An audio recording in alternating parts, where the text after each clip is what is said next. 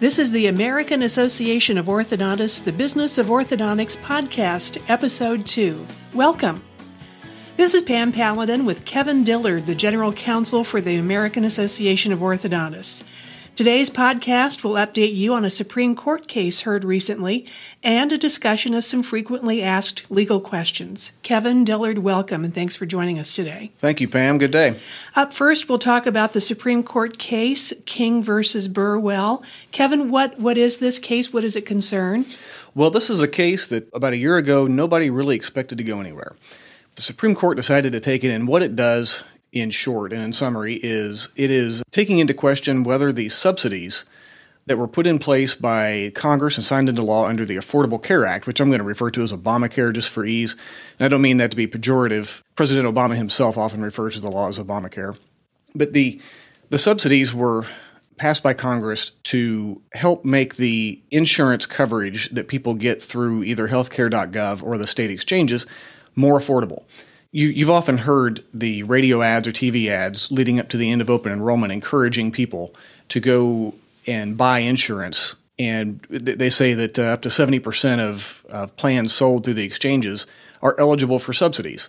And these subsidies are taxpayer funded subsidies, obviously, that help people in certain income brackets to knock off a certain percentage of whatever the cost of that care is. Well, here's the rub. When Congress passed that law, it said that the subsidies were only available to patients or customers who buy their health insurance through the state exchanges, or they said uh, subsidies are set up for those exchanges run by states, not for states. And this really all comes down to a one word change by versus for. So the subsidies are available to those exchanges bought, set up by the states, not for the states. So what has happened is that there are only 13 states who run their own exchanges and the rest of the states are run by healthcare.gov.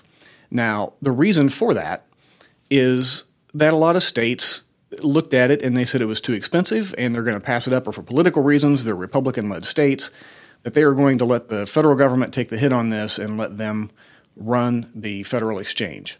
So the proponents of this are the plaintiffs in the lawsuit, the ones who are challenging this, said that the, clear language of the statute says that only those health insurance plans bought through the state run exchanges are eligible for those subsidies. So, therefore, if their argument is accepted, the health insurance uh, bought through every single other state run by healthcare.gov would not be eligible for those subsidies. And so that's that's kind of in a nutshell what King versus Burwell is about. It is in a nutshell, and, and lest there be any confusion about the massive economic impact that this could potentially have on the market. It's it's a disruptive market force if they strike down the subsidies and they agree with the plaintiffs that the or the, the, challengers to the law that these subsidies should only be allowed to those in the states. And by the way, the argument for that is. And most orthodontists would, would know about SCHIP or the State Children's Health Insurance Program. It's a common example of a federal state partnership where the federal government puts apart a certain amount of grant money for states to use for certain purposes. And the federal government because they can't directly tell states precisely how to spend their money in every instance, what they say is here's a block of money, and you can use this to do a certain program in your state if it meets certain minimum guidelines. If you uh, use this money to provide health insurance and dental insurance to children, uh, minor children who meet a certain poverty level or a certain income level, then you get a matching grant from the federal government, but only if you do this. And the proponents of this lawsuit say that this is exactly what was happening here. That they that Congress wanted the states to set up their own exchanges because they didn't want the government, the federal government, to have to put up healthcare.gov and be the main role or play that main role in being the broker. They wanted the states to do it. And so that's why they set up those uh, incentives that only those purchased through the states. Now, of course, the defenders of the law say uh, that that too is just is nonsense. Anybody who reads this, I think Just, Justice Breyer even said, anybody who reads this uh, statute could tell from the plain meaning that uh, Congress intended the subsidies to go to everybody, regardless of where they bought the insurance. What kinds of uh, possible outcomes are, are you anticipating from this case? There's always the chance, Pam, that you, you could have a, a, a technical uh, issue, throw the entire case out. There was some discussion about whether any of the plaintiffs actually had standing, and in standing, it means you have to be actually injured. And if you're not actually injured, it doesn't matter if you have a slam dunk lock pick case. you know, you, the Supreme Court's going to hear it and say there's no injury, so we're going to throw this out. I doubt that's going to happen.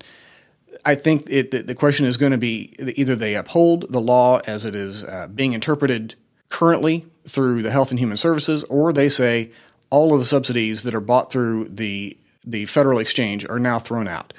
Traditionally, the uh, Supreme Court decision, which will probably be announced in June, the, the effect of a Supreme Court decision you, typically, historically, takes effect 25 days after the announcement of the ruling. If that happens, and if there is no stay of the decision, I know Justice Alito recently said, well, maybe we can we can uh, say in our decision that this will only or this will extend through the end of this tax year. It's possible, but I think the more likely effect is that all of these subsidies may run out 25 days after when the announcement is made in June. And if that happens, those people who are relying on the subsidies, their health insurance jumps dramatically at, at that time. And that all hinges on one word. It all hinges on one word, by or for. Now, and also, Congress can also step in, and this is where it might benefit the AO. Congress can always step in and put together a package of fixes for customers, for, for citizens who are buying these, who are, who are relying on the subsidies, and, and do a federal fix or a federal bridge, perhaps, that would fix that statute for a specific time. You know, you think a Republican Congress probably is not going to bail out the Obama administration. They're going to say this is a terribly written law, and they're now reaping the consequences of a terribly written law if the Supreme Court agrees with the challengers to the law. And, and therein lies perhaps an indirect benefit to the AO. We've talked recently about the RAISE Act, which would dramatically increase flexible spending accounts. We've talked about the need to eliminate the medical device tax. All of these things were tied to Obamacare. And now we are advancing these arguments in, in Congress, not only us, but the Chambers of Commerce, the ADA, the AMA, a bunch of other different business minded medical groups and small business groups all want these same changes. And I think the opportunity for the AO is to work with those leaders and get our changes in a fix that is ready to go in case of the Supreme Court agreeing with the challengers to the law. So that then we can look at, well, maybe we can get the RAISE Act or some of the main portions of the RAISE Act that we find the most valuable in that legislative fix. And there's enough political pressure, perhaps, in the president to sign the bill and extend those subsidies for all of those people who are expecting the subsidies. But in exchange, there are some things that the Republicans can get as well. This is kind of speculation then as to things that could happen. We won't really know for sure what will happen until after the uh, Supreme Court releases its decision, uh, and you said probably in June.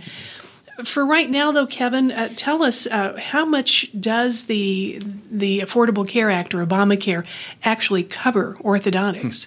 That's a matter of great debate and a lot of confusion, and we're, we are uh, well it, several years into the implementation of this, a staged implementation, and we really still don't know for sure. The essential health benefits package in the Obamacare enabling legislation uh, in, in 2010 says that uh, primary dental health care basically must be covered under any health insurance program sold under the exchange, federal or state, to be qualified as, as coverage and qualified for the for the subsidies. And therein lies another issue. Uh, with, with, the subsidies and who's eligible for the subsidies after this case is decided. They, in, in, in the legislation, it said it, it should also cover medically necessary orthodontics. But here's the controversy, and here's the source of the confusion it leaves it up to the states to determine what medically necessary orthodontics is. So you could potentially now have, and there's a lot of confusion in those in those the majority of states that that offer the coverage through healthcare.gov, how it interprets medically necessary orthodontics. For instance, there are states that I know of that now interpret medically necessary orthodontics as covering probably 70 or 75 percent of the entire population of the state, according some to some of the orthodontists that I know that I've, that I've whom I've spoken to that, that serve on some of the advisory boards to health insurance companies and the governments and the state governments.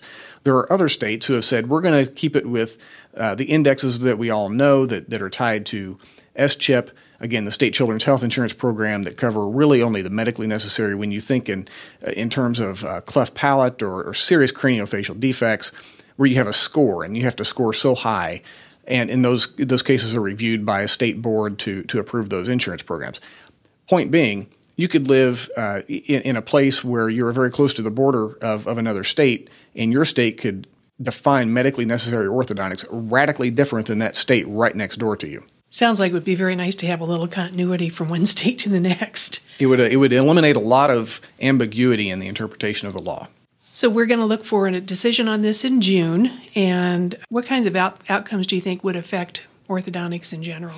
Well, I, again, I think if if the the Supreme Court agrees with the challengers, and it, I think either way it's going to be a five to four decision. I think John Roberts, the Chief Justice, and uh, Anthony Kennedy are probably going to be the two swing votes. And and again, just to just to highlight the the economic the, the magnitude of this decision.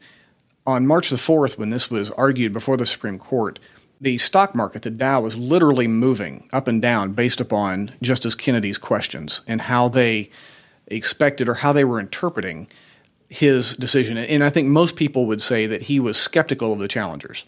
And if Justice Kennedy is skeptical of the challengers, then it's likely that the law will be upheld as, as written and as currently interpreted again, I think Republicans are not going to pass up the chance to to put together a legislative fix in anticipation of this, and hopefully the RAISE Act, uh, elimination of the medical device tax, and these things are thrown in there to say we're going to fund the subsidies, but we're also going to look at some of the ways, some of these other maybe ill thought out provisions of Obamacare that are hurting the industry, that are hurting the economy, hurting medical innovation on the medical device tax side of it, can be dealt with and maybe revised so that we can all come together and have something that, that is a little bit more palatable and, and doesn't create those disincentives in the market for medical innovation and, and families being able to spend more pre tax dollars on healthcare.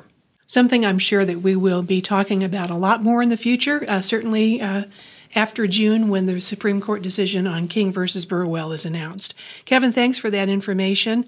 Let's take a short break, and when we return, Kevin will share some of the most frequently asked legal questions and answers. What makes me smile? Cheeseburgers make me smile.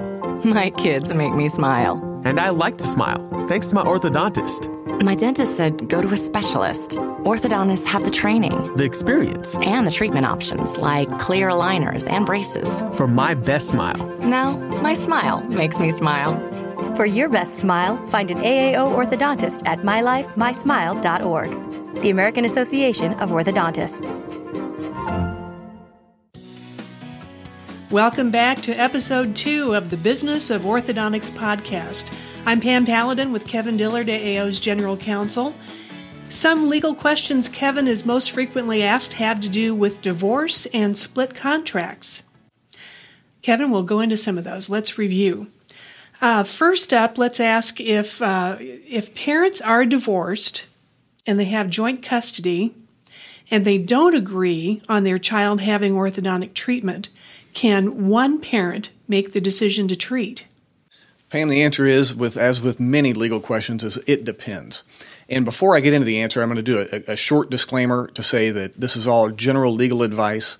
We have a number of legal summaries on the AO's website that go into uh, this, this question how to treat divorced parents, how to terminate a patient, uh, proper procedures, uh, even, even different um, FAQs regarding chemical usage and, and things like that. It's all very general legal advice. I always encourage members to contact a local attorney because many of these issues, like family law, is they are they are almost entirely under the purview of different states.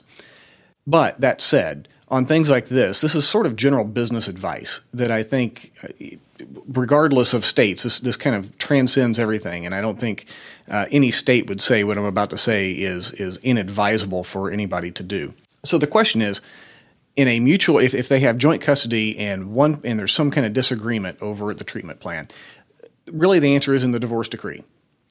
And somewhere in that divorce decree, there will be a statement that says either there one parent, either the mom or dad or whatever, has the primary legal uh, ability to make treatment decisions for the child, and that that goes to, for orthodontics. It goes for anything. Sometimes I've even seen divorce decrees that split it out and say for major medical, one parent can can have the ability to make the decision for elective procedures, and orthodontics is typically regarded as an elective procedure, then both parents have to mutually agree. Uh, so you really have to, when, when you're presented with this in the office, I think you have to say, what is your, and, and there's some kind of disagreement, you have to say, we need to see proof. We need to see a, a court document that says who has the ability to make this decision. It sounds like a very complicated issue and, and one that uh, would almost require having your own attorney on staff at all times to go through these divorce decrees because of the prevalence of divorce d- these days. Divorce issues are uh, as, as unfortunate as they are common, seems like in, in these days in the orthodontic office. So now let's go to another scenario, Kevin. Let's say that, that uh, two divorced parents have agreed on treatment, but they each want to pay half of the treatment fee so they want the contract set up that way. Is it a good idea for uh, orthodontists to work out separate contract agreements with each parent? No, it's not. In fact, I would say it's a terrible idea to do that.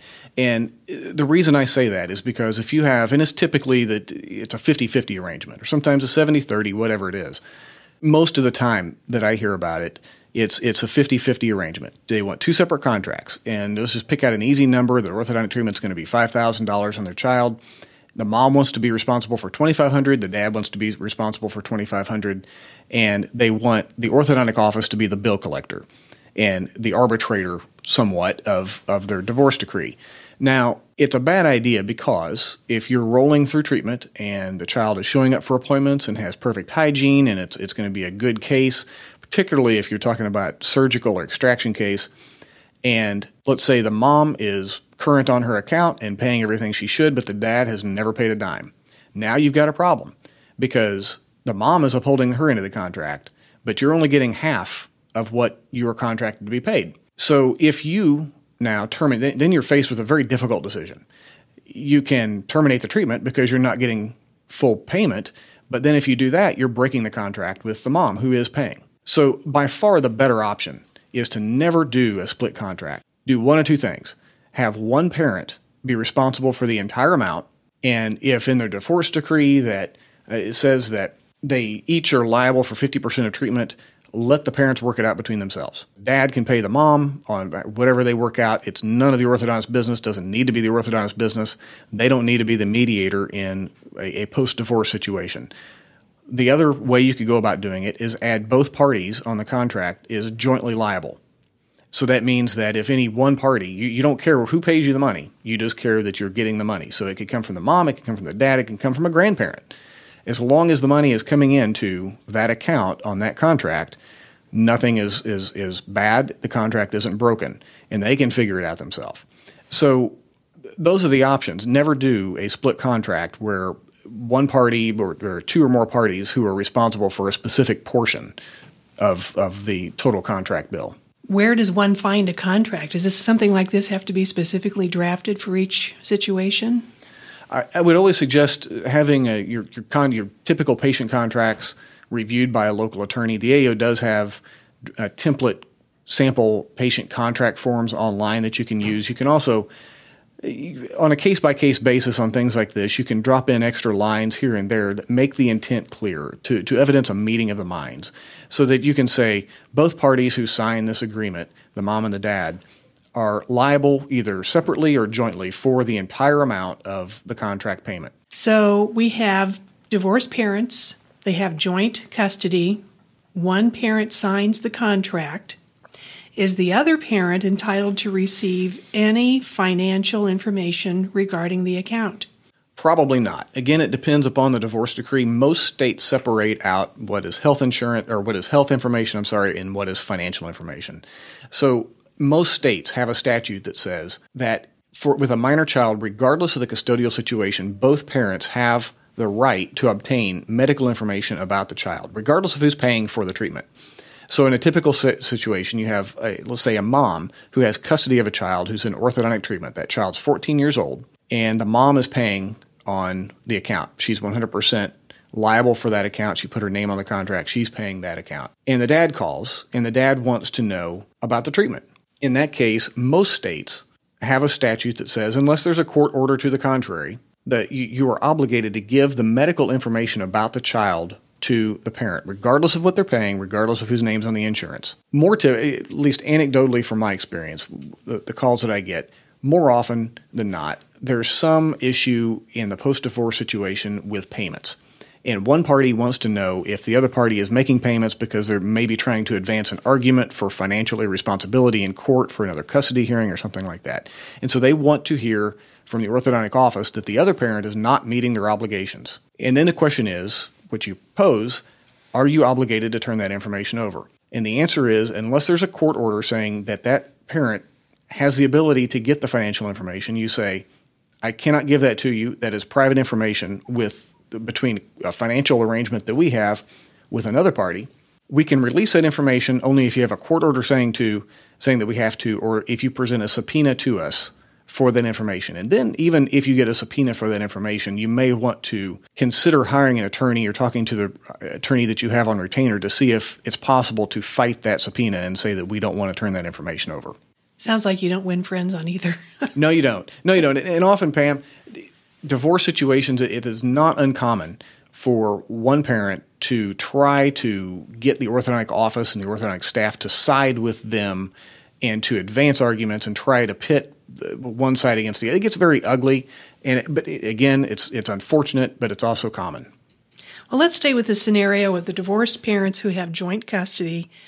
In this time, mom signs the contract, but dad is the one who carries the insurance. So, in this case, is dad entitled to receive any financial information on this account? He would be entitled probably to get information based upon what his insurance is going to pay for. Because in that case, he is a co-payer, so he would be entitled to whatever information his insurance is is going to. He probably would not be you would you'd not be obligated most likely to give the dad any information about the private payment or the insurance, whatever the case may be, that the mom is is paying for. Only that portion of the bill that the dad's insurance payment is going towards. So, kind of along the same line, the parents are divorced, mom signs the contract, dad carries the insurance. Can mom sign the insurance benefit assignment form? She probably shouldn't. Uh, and and I, I think it's a red flag if something like that happens because, you know, most of the time, if it's a friendly situation, nobody's going to argue it. But if something goes sour and the dad comes back and finds out or, or, or uses that as leverage to say, well, you accepted an insurance assignment on my insurance signed by somebody else who is not legally able to bind me. And therefore, you know, you could potentially even get into insurance fraud issues because the ortho, and unwittingly so, obviously the orthodontic office is not attempting to commit insurance fraud, but some states may interpret that as insurance fraud or even identity theft that, you, that the office is complicit in. So it's important, especially when you know that there is a divorce situation going on, that the person whose name is on the insurance company needs to be on the assignment of benefits form. Can someone other than the custodial parent bring the child to the appointment? It's typically not a good idea to do this. I, I think you can head a lot of this off. You can prevent a lot of issues with who you can give information to and who can bring patients to the office when they're minors by on the original patient acceptance paperwork have a place in that paperwork that says throughout the course of treatment these people I, we can release medical information to. These people we can release financial information to. And these people are the people who are authorized to bring the patient to the office and sign them in so that it's clear. Without that, it's not clear. And, and actually, that goes to the other issues. It, it, prevents the issues with the, the dads calling about the, the payments or, or the moms calling about missed appointments or something like that. Just make it clear in the paperwork for, at the very beginning and outline the expectations very clearly as to who can do what and when and where so that you don't get into a situation where you have somebody shows showing up with with a patient that you don't know and that the detriment to not having this clear is that let's say the grandmother brings a child to orthodontic treatment. Now, you, you, nowhere in the paperwork does it say that that grandchild or that that grandparent can bring the grandchild to the appointment. You don't know what you're authorized to tell that grandparent, but let's say there's something of sensitive health information that needs to be conveyed through the patient. Maybe a hygiene issue, maybe a periodontal problem, any number of things that need to be communicated to the responsible party. You, you don't know who to talk to. You don't know if you're able to talk to the grandparent. You don't know if you, if you talk to that grandparent and relay the information, if you're going to get in trouble or if it's a HIPAA violation, even. So, therefore, at the beginning, on all your paperwork, I think you should, on every single new patient, you should have it very clearly stated let the let the responsible party say who you're able to release information to. It sounds like that wouldn't be a bad idea across the board. Across the board, every patient. There are divorce situations too that can be uh, even more complicated if there's a step parent involved. Can treatment information and, and those kinds of things be shared with a step parent? Same thing. I, I think this this has got to be cleared, but you, the the answer is I don't know, and it would depend upon the divorce decree, not only the divorce decree, but the state laws regarding medical information and who the orthodontist is obligated to turn information over to. But again, this all can be cleared by clear paperwork at the beginning of every single patient saying, again, who you're able to release information to. And by the way, that doesn't just apply to minors. If you're an adult, it's also necessary to put on their emergency contacts, who the doctor's office can contact to talk about medical emergencies if one un- unfortunately should arise. Because if you don't have anything like that on the paperwork, the orthodontic office doesn't know who to contact or who they can say, who they can convey your perhaps emergency medical condition to. This is fascinating area. I'm sure we could go on with lots more questions on this, but if people do have other specific questions, can they contact the legal department here at AAO? They can. We have and before they do that, I would encourage them to go online and look at our legal summaries. We have very specific legal summaries that that offer general guidance. Again, uh, most of these you might need, and you often do need a local attorney who specializes in family law in this case or contract law to go through very specific issues. But for general guidance, go online under the legal and advocacy tab of the AAO's member website. You can find a number of legal summaries. We spend a lot of time talking about divorce and split contracts. You can find template contracts on there and, and things that I think will help your practice. And the uh, website address is aaoinfo.org. Your login is your email address that's on file with the AAO, and then whatever password you've set up. That's a wrap for our second episode of the AAO's The Business of Orthodontics podcast. Thanks to Kevin Dillard, AAO's General Counsel. Join us for future episodes. We'll review topics such as more frequently asked legal questions, breaking news, risk management, and more.